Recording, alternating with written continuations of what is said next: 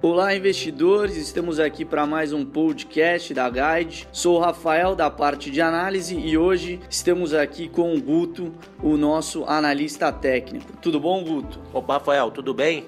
Tudo bem. Bom, então vamos lá. Essa semana a gente teve aí o feriado no meio da semana, então a gente teve um, um mercado com uma liquidez um pouco mais baixa, mas todos atentos aí ao fronte político e ao avanço das reformas, tanto aqui quanto lá fora. Bom, começando lá fora, então a gente teve dados macros americanos bastante importantes, foram divulgados os dados de inflação, mas sem grandes surpresas, vieram bastante em linha com o que o mercado vinha aguardando, tá? Bom, consequência não deve trazer aí grandes novidades para a trajetória da política monetária que a gente tem hoje nos Estados Unidos, tá? Em nosso cenário base aqui, Estados Unidos deve aí avançar em mais uma alta de juros agora no final deste ano. Do lado político, foi aí o principal ponto de destaque lá fora, tá? A reforma tributária americana. Ontem foi aprovado na Câmara dos Representantes essa reforma fiscal que é defendida por Trump, que defende aí a redução de 35% para 20% para as instituições.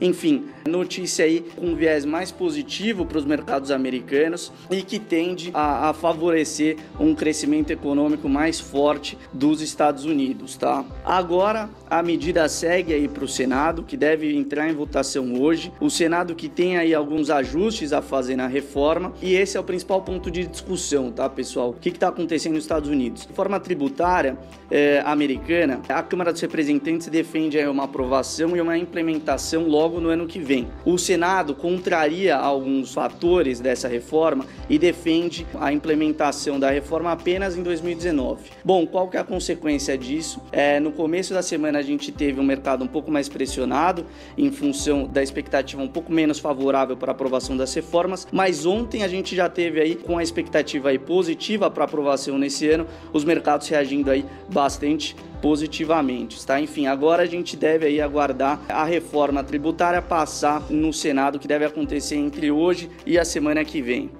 Bom, se lá fora a gente tem a reforma tributária como principal destaque, aqui no Brasil segue a reforma da Previdência como principal tema, tá? A possível reforma aí, mesmo que enxuta, que deve incluir principalmente idade mínima para aposentadoria e algumas regras de transição. O que, que a gente tem visto? Temer tem se articulado, principalmente com sua base aliada, para tentar aí avançar na reforma da Previdência aqui no Brasil, tá? Então a gente tem visto principalmente uma tentativa do governo para realizar algumas trocas ministeriais, né? A gente chama de dança das cadeiras, que é justamente o Temer tentando aí confortar o centrão e juntar essa base aliada para uma eventual aprovação da reforma da Previdência. Bom, esses foram os principais destaques, é, tanto lá fora quanto aqui no Brasil e principalmente algo aí que é, mexeu com os mercados, tá? Tanto a reforma tributária americana como a reforma da Previdência.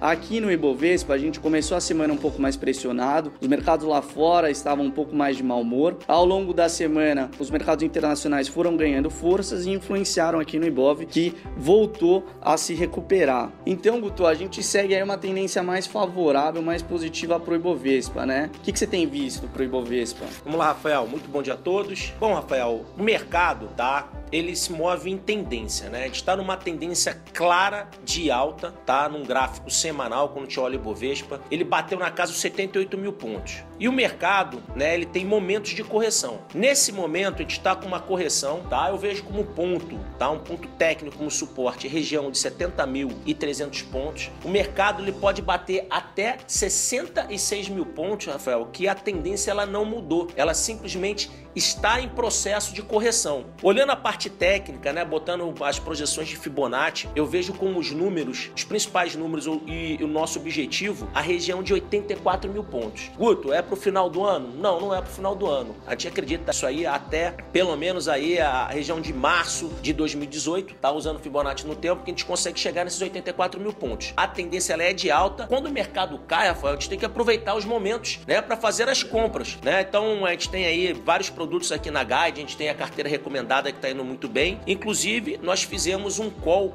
né, de Petrobras. Saiu o balanço de Petrobras, parece que o mercado não gostou muito, caiu um pouquinho. E por que, que a gente chamou compra? A gente acredita que a empresa ela vai andar, tecnicamente também está em tendência de alta. Nós estamos usando né, a Petrobras pelo fato que também ajuda bastante é a parte de derivativos. Né? Então a gente tem derivativos com muita liquidez, então a gente compra ação, vai comprar uma put, né, como se fosse um seguro de um carro, né? A ação faz o papel do carro, né? E você compra uma put, né, que é a opção de venda, que nada mais é do que um seguro. Então você compra ação, compra um seguro, fica tranquilo, entra no mercado sabendo quanto ganha, né? Quanto pode ganhar, quanto pode perder, e aí é mais tranquilo. Então, para esse tipo de mercado, a gente está usando muito, né? Aproveitando muito as quedas no mercado para chamar compras e usar os derivativos para fazer a defesa. Bom, Rafael, é isso que eu tinha para falar, vou passar a bola para você. Obrigado aí, Guto. Então é isso, segue tendência aí bastante positiva pro Ibov. Para a semana que vem, acho que vale a pena a gente ficar aí de olho nas reformas, tanto lá fora com a reforma tributária americana, como aqui com os avanços da reforma da Previdência e possíveis aí mudanças no Ministério de Temer. Bom, por hoje é isso, pessoal. A gente vai ficando por aqui. Obrigado a todos e uma ótima semana.